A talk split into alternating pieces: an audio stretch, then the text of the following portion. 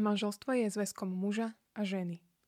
Tak znie úplne prvá veta zákona o rodine a rovnakú definíciu manželstva obsahuje aj naša ústava ako jeden z najdôležitejších prameňov práva na Slovensku. Manželstvo je v prvom rade právna a spoločenská inštitúcia, ktorá má pre manželov a ich deti významný praktický a právny rozmer. Vďaka ochrane, ktorú manželstvo požíva zo strany štátu a zákonodarcu, majú manželia konkrétne osobitné práva ale aj vzájomné povinnosti, ktoré osoby, ktorých zväzok nie je takýmto spôsobom formalizovaný, nemajú k dispozícii. Dnes sa budem rozprávať s partnerkou advokátskej kancelárie Taylor Wessing Andreou Čupeľovou o právnom rozmere partnerského spolužitia osôb najmä rovnakého pohlavia, o tom, akým výzvam musia čeliť z dôvodu právneho vzduchoprázdna ich zväzku a tiež o tom, čo s tým môžeme alebo skôr musíme robiť.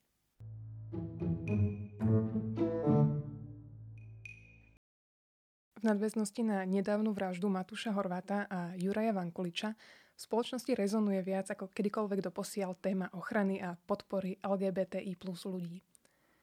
Na požiadavky tejto menšiny však často počuť reakcie typu veď ich nikto neprenasleduje, nikto im nič nerobí, tak prečo chodia na protesty, prečo používajú duhovú vlajku, veď ja tiež všade nemám potrebu hovoriť, že som hetero. LGBTI plus ľudia však vo svojom každodennom živote čelia mnohým praktickým a právnym znevýhodneniam, ktoré si väčšinová spoločnosť ani nevie predstaviť. Začneme teda tým, že Adi skús na úvod vysvetliť, s akými konkrétnymi problémami sa napríklad lesbické a gay páry potýkajú a možno to skúsme rovno dať do kontrastu s inštitútom manželstva a s ochranou, ktorú požívajú manželia. Na úvod je asi nevyhnutné povedať, že čokoľvek si my tu budeme rozprávať o nejakých negatívach o fungovania o queer ľudí, tak to budú iba sprostredkované informácie. To znamená, budeme sa tu baviť asi o nejakých negatívnych skúsenostiach, ktoré buď vieme, že zažívali alebo zažívajú ľudia z nášho okolia, alebo o, sme ich niekde počuli. Ja sa tam pokúsim nejak doplniť aj ten pohľad, o, čo vlastne my ako právnici čítame z jednotlivých o, zákonných ustanovení, teda čo vidíme ako nedostatky v rámci tej právnej úpravy, ktorí celkom zjavne majú negatívny dopad na každodenné fungovanie queer ľudí. Čiže keď začneme úplne tými jednoduchými vecami, vieme, že tu bol vlastne, stále je COVID, ale vieme, že hlavne minulý rok boli tie obmedzenia značné aj pre nás ako majoritu a myslím si, že nikto z nás si nevedel predstaviť, že pre queer ľudí má, majú tie obmedzenia napríklad toho pohybu ešte úplne iný, iný rozmer a inú nadstavbu. Naozaj myslím, že nikomu nenapadlo, že napríklad nebolo povolené navštevovať e, svojho možno celoživotného partnera do iného okresu. Alebo v prípade, že nedaj Bože tento partner zomrel, tak bol reálne problém, aby vlastne ten partner išiel na pohreb svojho partnera, pretože sa musel opierať o pomerne zložitú definíciu blízkej osoby, ktorú keď ho niekde zastavil nejaký policajt, asi ťažké bolo vysvetľovať, že prečo vlastne on má tú výnimku z tých opatrení. Ďalej je to veľmi často diskutovaná vec, že queer ľudia, respektíve celoživotní partnery nemajú prístup do zdravotnej dokumentácie svojich partnerov. Môže to znieť veľmi zložito, ale bavíme sa o úplne jednoduchých situáciách, kedy naozaj stane sa vášmu partnerovi, s ktorým zdieľate domácnosť, možno, že vychovávate dieťa, nejaký úraz taký, že skončí v kome v nemocnici, jednoducho vás naozaj nemusia, a, a deje sa to, nepúšťajú lekári napríklad ho navštíviť, rozlúčiť sa s ním a podobné veci, ktoré sú z môjho pohľadu absolútne nepripustné, pretože už samotná tá rana toho, že vášmu životnému partnerovi sa niečo deje, je podľa mňa dostatočný, to je zlé slovo, nie je dostatočný, ale je to, je, to, je to hrozná vec a keď ešte vlastne ten právny systém vám nedáva dostatočné možnosti na to, aby ste mohli vlastne uplatniť svoje základné práva, ako je možnosť navštíviť toho partnera, dať mu nejakú podporu a zároveň možno aj dať tú podporu sebe, tak je to nepripustné. V neposlednom rade, keď si vezmeme iba fungovanie v pracovnoprávnych vzťahoch, napríklad fakt, že Nikto asi nepochybuje o tom, že ja ako matka môžem ísť a sprevádzať moje dieťa do nemocnice na nejaké vyšetrenie a budem to mať ako ospravedlnenú prekážku na mojej strane a budem za to dostávať, v prípade, že budem čerpať vlastne očerku, budem za to dostávať ešte aj dávku. Nič z tohto vlastne partneri rovnakého pohľavia nemôžu robiť a jednoducho to riešia takým spôsobom, že napríklad si zoberú dovolenku, ak ich partner potrebuje od nich to, aby ich napríklad zaviezli do, do nemocnice. Čiže toto je iba pár takých úplne, úplne základných negatívnych vecí, ktoré ja tam vidím a ktoré úplne rezonujú aj spoločnosťou podľa mňa a jasne preukazujú, že tá nedostatočná právna úprava, alebo teda žiadna právna úprava, ktorá na Slovensku je, je vlastne nezmyselná. Keď už sa bavíme o nejakej formalizácii vzťahov dvoch ľudí, či už muža ženy, alebo osôb rovnakého pohľavia, tak je podľa mňa dobré aj povedať hneď na úvod, že aká je vlastne úloha toho manželstva, pretože manželstvo v rôznych historických etapách plnilo rôznu, rôznu úlohu. Často bola motiváciou uzavrieť manželstvo skutočnosť, že si obaja manželia ekonomicky alebo statusovo polepšili a manželstvo z rozumu ako určitá transakcia medzi mužom a ženou nebola nejak výnimočná. Postupne sme sa od takéhoto chápania úlohy manželstva oprostili a dnes je úplne prirodzené a očakáva sa, že sa ľudia budú brať z lásky, že manželstvo je akýmsi završením či spečatením toho vzťahu medzi dvomi ľuďmi, u nás teda výlučne opačného pohľavia. Napriek tomu, že je v spoločnosti bežné, že lásku a oddanosť k sebe cítia aj dvaja muži či dve ženy, Napriek tomu, že aj dvaja muži či dve ženy majú záujem vychovávať spolu deti a budovať si rodinu, a dokonca tomu tak aj je v prípade približne 10 tisíc detí na Slovensku, tak um, manželstvo ostáva v našom právnom poriadku vyhradené výlučne pre vzťah muža a ženy. V zahraničí ale existuje inštitút tzv. registrovaného partnerstva ako určitej alternatívy k manželstvu pre páry rovnakého pohľavia, ako teda registrované partnerstvo vyzerá a rieši tie problémy, ktoré si pred chvíľou vymenovala? Registrované partnerstvo nemá rovnaký obsah vo všetkých krajinách. My vieme o tom, že Slovensko bohužiaľ patrí medzi 6 krajín Európy, kde nie je žiadna právna úprava partnerstiev rovnakého pohľavia, ale ani naprieč ostatnými štátmi, kde to registrované partnerstvo je priznané a je chránené, naozaj nemôžno hovoriť o tom, že by sme si vedeli jasne pomenovať, že keď už tu máme nejaké registrované partnerstvo, všetci vieme, že to znamená mm, to a to. Všetci napríklad vieme, že Česká republika má mm, umožnené registrované partnerstvo a mm, keď si to možno človek pozrie, tak si predstaví, že vlastne tam môžu páry rovnakého pohľavia uzavrieť partnerstvo, ktoré bude veľmi podobné manželstvu medzi mužom a ženou. To tak vôbec nie je. U nich vo svojej podstate to registrované partnerstvo je viac menej akýmsi iba mm, symbolom, ako ono, oni môžu prísť na matriku, môžu sa tak povediac vziať, avšak e, nie sú vlastne s tým statusom alebo zmenou statusu spojené žiadne iné majetkové práva. Čiže napríklad v Čechách nemajú žiadne spoločné vlastníctvo, taktiež sa nevedia dostať do zdravotnej dokumentácie svojho partnera napriek tomu, že teda sú registrovaní a majú to napríklad zapísané v dokladoch. Čiže tam máme takú formu registrovaného partnerstva, ktorá by som nazvala, je výrazne oklieštená a tiež neplní tú funkciu, ktorú asi očakávame od tohto partnerstva, že by malo plniť. Na druhej strane napríklad uh, máme štáty, kde vyslovene už došlo k takmer zrovnoprávneniu registrovaných partnerstiev s manželstvami, čiže čokoľvek, čo si predstaví, že môžu viac menej robiť uh, manželia, v rámci našej právnej úpravy, tak to môžu robiť aj partnery, ktorí sú zaregistrovaní. Tak je to napríklad aj v Holandsku, kde dokonca dovolili aj adopciu detí. To hovorím dokonca v tom zmysle, že tá, napriek tomu, že máme v mnohých krajinách registrované partnerstva, stále je veľmi takou nejasnosťou a, a niektoré štáty stále nevedia, ako sa postaviť k tejto problematike a jednoducho napriek tomu, že priznávajú pomerne veľké práva registrovaným párom, tak tá adopcia stále zostáva v mnohých štátoch ešte taká, taká nedotknutá.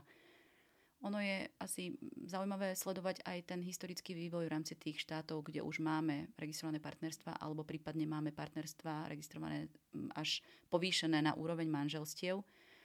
Tak um, je veľmi zaujímavé vidieť to, že väčšinou tie krajiny naozaj začínali nejakou takou dosť obmedzenou úpravou, kde priznali statusovo nejakú možnosť naozaj vyjadriť párom rovnakého pohľavia tú svoju vôľu byť, byť viazaný vo zväzku a napriek tomu im však na začiatku nepriznávali veľké práva. A vyslovene vidno, že postupom času samotné krajiny rozširujú štandardne to obsahovú náplň tých registrovaných partnerstiev. A ako aj napríklad pri tom Holandsku alebo napríklad aj vo Francúzsku, naozaj vidno, že postupom času dochádza k zrovnocenneniu tých registrovaných partnerstiev s manželstvami. A podľa mňa je to iba čisto, to nie je nejaký výmysel, podľa mňa je to iba naozaj vhodná reakcia právneho systému na vlastne každodenné fungovanie. Lebo jednoducho v tých krajinách tiež vidia, že v prípade, ak nemajú právne pokryté situácie, ktoré nastávajú dennodenne u párov rovnakého pohľavia, tak jednoducho im budú vznikať v praxi situácie, ktoré nie sú buď teda žiaduce, alebo sú až diskriminačné. Takže z tohto dôvodu myslím, že je naozaj zrejme, že ten trend v zahraničí svedčí tomu, že postupom času tie registrované partnerstvá sa preklapajú až na zväzky, ktoré sú veľmi podobné manželstvám, tak ako ich poznáme aj u nás napríklad. Ešte chvíľu ostanem pri tých registrovaných partnerstvách, pretože pred pár dňami poslanci Národnej rady Slovenskej republiky neposlali do druhého čítania návrh na zavedenie inštitútu partnerského spolužitia, Slovensko tak aj naďalej ostáva jednou zo šiestich krajín Európskej únie, v ktorých nie je uzákonená žiadna forma registrovaného partnerstva. Ten spomínaný návrh síce neprešiel, ale aspoň v stručnosti spomeňme, ako vyzeral, ktoré aspekty spolužitia osôb rovnakého pohľavia riešila, možno aj aké nedostatky by sa mu dali vytknúť. Ak by sme si identifikovali uh, zoznam uh, tých situácií, ktoré aktuálne páry rovnakého pohľavia nemajú rovnako riešené oproti manželom na Slovensku, tak by sme zistili, že aj ten samotný návrh zákona riešil iba niektoré z nich a mm, neboli to určite všetky tie situácie. Čiže určite ten návrh neznamenal ani priblíženie toho partnerského spolužitia manželstva na Slovensku. Na druhej strane ja si osobne myslím, že jednoducho bolo tam veľa toho dobrého. Naozaj mnoho tých hlavne majetkových práv riešil a riešil relatívne dobre Mm, za spomenutie stojí to, že jednoducho by sa napríklad uzakonilo, že partner by mal, by patril do prvej dedickej skupiny v rámci dedenia. Taktiež mnou spomínané nedostatky ohľadom nemožnosti odprevadiť partnera napríklad do nemocnice alebo čerpať dávku OČR by boli odstránené. Zaujímavé bolo aj to, že samotný inštitút bezpodielového spoluvlastníctva manželov by sa zmenil na bezpodielové spoluvlastníctvo ako také, a vo svojej podstate obsahovo to znamenalo to, že rovnaký koncept, aký teraz poznáme iba výlučne pri manželoch, by sa uplatňoval aj na mm, páry rovnakého pohľavia, respektíve aj páry opačného pohľavia, ak by využili tento inštitút.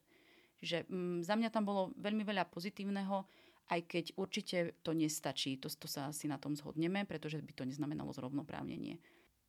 Čo sa týka negatív, tak myslím, že okrem toho, že sa danej právnej úprave vyčíta nedostatok riešení v rámci napríklad starostlivosti o deti a možnosť adoptovať si deti, tak eh, hlavným takým negatívom bolo predovšetkým to, akým spôsobom malo to partnerské spolužitie vznikať. Je to také špecifické, pretože naozaj ten návrh počítal s tým, že ak sa raz dvaja partnery bez ohľadu na pohlavie teda rozhodnú spolu žiť v rámci tohto, tohto konceptu, tak mali prísť e, k notárovi a spísať notárskú zápisnicu, čiže prakticky si povedzme, je to taká zmluva, že áno, vyhlasujeme, že chceme spolu žiť v partnerskom spolužití a, a jednoducho chceme požívať tie práva a pár povinností, ktoré máme v rámci toho každodennom živote. Toto je naozaj špecifické, lebo sa tu snažíme nejakou súkromnoprávnou zmluvou definovať pomerne veľkú časť ako keby ľudských práv doslova. Vo všeobecnosti teda, ale podľa môjho názoru, napriek tomu, že tá právna úprava nebola dokonalá, nebola ani úplne obsahovo až taká, ako by som si ju predstavovala a obsahovala niektoré negatíva, za mňa je to úplné minimum, čo by sme tu ani nemali mať diskusiu, či vôbec je nutné to prijať. Jednoducho tam boli riešené situácie, ktoré by sa nikoho z väčšiny obyvateľstva, teraz sa bavíme o tej heterosexuálnej väčšine obyvateľstva, naozaj nedotkli a išlo iba o o zabezpečenie úplne elementárnych práv, najmä tých majetkových pre páry rovnakého alebo opačného pohľavia, ktoré budú žiť v tomto partnerskom zväzku. To registrované partnerstvo teda je možné aj pre páry opačného pohľavia, tak? V zmysle toho návrhu, ktorý bol predložený v parlamente, áno, išlo o návrh, ktorý umožňoval využiť tento inštitút, teda tam sa to naozaj nehovorilo o registrovanom partnerstve, bolo to partnerské spolužitie, ale aj párom opačného pohľavia. My vieme, aj to bolo v zásade tak podávané, že išlo o akýsi vyjednávací bod, aby to nebolo až také, až také nazvem to, citlivé pre širokú verejnosť a aby sa to naozaj nejakým spôsobom podávalo. Takže prinesie táto právna úprava výhody aj pre páry opačného pohľavia. Ja by som ešte možno doplnila, že čo sa týka toho negatíva, tak ešte za mňa najväčší asi problém toho konceptu vzniku, toho partnerského spolužitia je to, že vôbec nebolo jasné, akým spôsobom sa tá zmena statusová prenesie do nejakých evidenčných systémov štátu a toto by mohlo jednoducho spôsobovať veľké problémy v praxi, lebo keď si vezmeme v zmysle toho návrhu, zatiaľ nebolo jasné, že by sa mali napríklad meniť doklady alebo že by bola informácia o tom, že niekto žije v partnerskom spolužití uh, viditeľná z, z matriky alebo čokoľvek iného, kde si to vie aj verejnosť skontrolovať. Čiže toto si myslím, že by spôsobovalo veľké, veľké problémy, ale bohužiaľ zohľadom na to, že to neprešlo ani do druhého čítania, tak sa vlastne nedozvieme, akým spôsobom vôbec tá naša politická reprezentácia ako keby uvažuje, čo sa týka prípadných úprav daného návrhu alebo celkovo tejto právnej úpravy. Rada by som sa teraz zamerala na to, čo s tým vlastne môžeme robiť. Je úplne zjavné, že definícia manželstva už dávno nereflektuje potreby ľudí, že legislatíva opäť zaspala za spoločenským vývojom a dnes tu máme oprávnene nespokojnú skupinu obyvateľstva, ktorá v dôsledku týchto nedostatkov výrazne trpí. Ja by som osobne povedala, že zmeňme ústavu a zmeňme zákon o rodine a vyhoďme odtiaľ tú absurdnú požiadavku na opačné pohlavie manželov, ale chápem teda, že toto riešenie je absolútne politicky nepriechodné. Máš pocit, že je tu nádej, že v dohľadnej dobe uvidíme nejakú konštruktívnu politickú diskusiu na túto tému a že výsledkom tej diskusie možno aj bude legislatíva, ktorá konečne vyrieši problémy párov rovnakého pohľavia? No, tak hovorí sa, že nádej zomiera posledná, ale musím povedať, že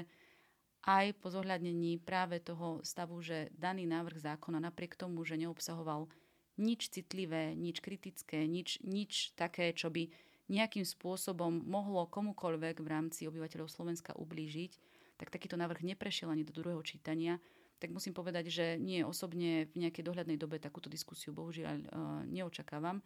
Za mňa je presne škoda to, že asi nie všetci posluchači vedia, ale to prvé čítanie znamená iba to, že ak by ho boli teda posunuli poslanci do druhého čítania, neznamená to, že ten návrh by bol prijatý. Ono by to znamenalo to, že sa ide práve takáto forma diskusie začať a ide sa diskutovať v rámci výborov parlamentných, a môže sa viesť široká diskusia o tom, čo všetko je na tom návrhu zlé, čo je dobré, čo sa dá vylepšiť, čo jednoznačne treba odstrániť. A keďže poslanci neukázali tú ochotu ani, ani ísť do tejto diskusie, tak si myslím, že neviem si predstaviť, čo by sa malo zmeniť, aby, aby, aby to v dohľadnej dobe bolo možné. Zároveň si ale myslím, že my ako verejnosť a predovšetkým aj my ako právnici môžeme výrazným spôsobom ovplyvniť pozitívne túto debatu a celkovo túto tému. Myslím si, že čím viac budeme rozprávať o tom, že aké podstatné je priznanie týchto úplne elementárnych práv párom rovnakého pohľavia, tak tým lepšie bude potom vedená aj tá politická diskusia, pretože budú mať možno politici pocit, že aj tá široká verejnosť rozumie tomu, že nejde žiadnym spôsobom o zásah do ich práv, ale ide iba výlučne o právnu ochranu už existujúcich funkčných zväzkov ľudí, ktorými možno teda tá majorita nie je, ale je tu veľká skupina queer ľudí, ktorí si to naozaj zaslúžia. A je veľmi dôležité povedať aj to, že my netvoríme teraz právnu, právnu úpravu nového inštitútu, ktorú keď ju nesprávne pripravíme, tak to spôsobí v praxi problémy, lebo nám tu vzniknú nejaké, nejaké partnerstvá, ktoré budú dysfunkčné alebo budú ohrozovať našu spoločnosť. To tomu tak nie je. My iba sa snažíme nájsť právne riešenie pre už existujúce zväzky a tam sa v zásade nemáme ako pomýliť. My môžeme urobiť buď iba polovičaté riešenie, ktoré nebude ešte finálnym riešením a bude nejakým medzikrokom v procese zrovnoprávnenia párov rovnakého pohľavia s e, pármi heterosexuálnymi, alebo zvolíme odvážnejšiu formu a možno sa aj inšpirujeme viac zahraničím, kde, ako som už spomínala, ten trend jednoznačne je takéto čiastkové riešenia posúvať postupne smerom ku, ku naozaj zrovnoprávneniu až s manželstvom. A potom sa vraciame presne k tomu, čo si vlastne povedala ty v tej otázke, že my tu máme úplne jednoduché riešenie a to je práve iba zmena ústavy a v zásade zákona o rodine v tom zmysle, že by sme umožnili manželstvo aj párom rovnakého pohľavia. Avšak z ohľadom na tú citlivosť zjavne toto jednoduché riešenie o, nechceme vidieť a asi ho ani nebudeme aplikovať, minimálne nie v dohľadnej dobe. Prečo si myslíš, že je to také citlivé? Prečo tak lipneme na tom inštitúte manželstva ako na vzťahu muža a ženy? Myslím si, že je to trošku spôsobené aj tým, akým, ak, akou krajinou sme, akú máme históriu. Jednoducho, či chceme alebo nechceme, my sme tu veľmi homogénni v akomkoľvek kontexte, ktorý si môžeme povedať. Netýka sa to iba queer ľudí, týka sa to napríklad aj toho, ako bežné je pre nás na Slovensku stretávať uh, ľudí rôzne, inej farby pleti. Aký sme jednoducho homogénni a preto my máme podľa mňa do určitej miery strach z niečoho nového. A trošku je to spojené aj s tým, že dlho, dlho vlastne queer ľudia boli u nás vo svojej podstate perzekuovaní a nebolo, nebolo, nebolo tu vhodné prostredie na to, aby nejakým spôsobom ten svoj coming out robili bez toho, aby ohrozovali sami seba, čo teda bohužiaľ zjavne sme aj teraz ešte v tej situácii. A to všetko vlastne podľa mňa vyvoláva ten pocit, že máme strach z neznámeho. A niekde som čítala teraz takú veľmi peknú vetu, kde o, vlastne jedna lesba povedala, že veľmi by prijala každému hetero človeku na Slovensku, aby mal vo svojom okolí nejakého queer človeka, lebo by zistilo, že vlastne sú absolútne neškodní, sú to úplne rovnakí ľudia ako my, sú rovnakou súčasťou tejto spoločnosti, rovnako sa podielajú na verejnom živote, len o nich jednoducho do veľkej miery nevieme.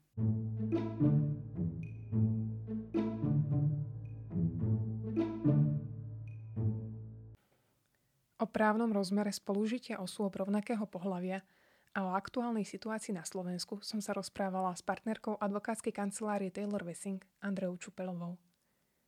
Na záver dodám, že ako kancelária, ale aj ja osobne, vyjadrujeme hlbokú lútosť a úprimnú sústrasť pozostalým po zavraždenom Matúšovi Horvátovi a Jurajovi Vankuličovi. Taylor Wessing odsudzuje akékoľvek prejavy nenávisti či nedostatku rešpektu voči LGBTI plus ľuďom a podporuje všetky požiadavky LGBTI plus ľudí, ktoré povedú k ich úplnému zrovnoprávneniu. Ďakujeme, že nás počúvate.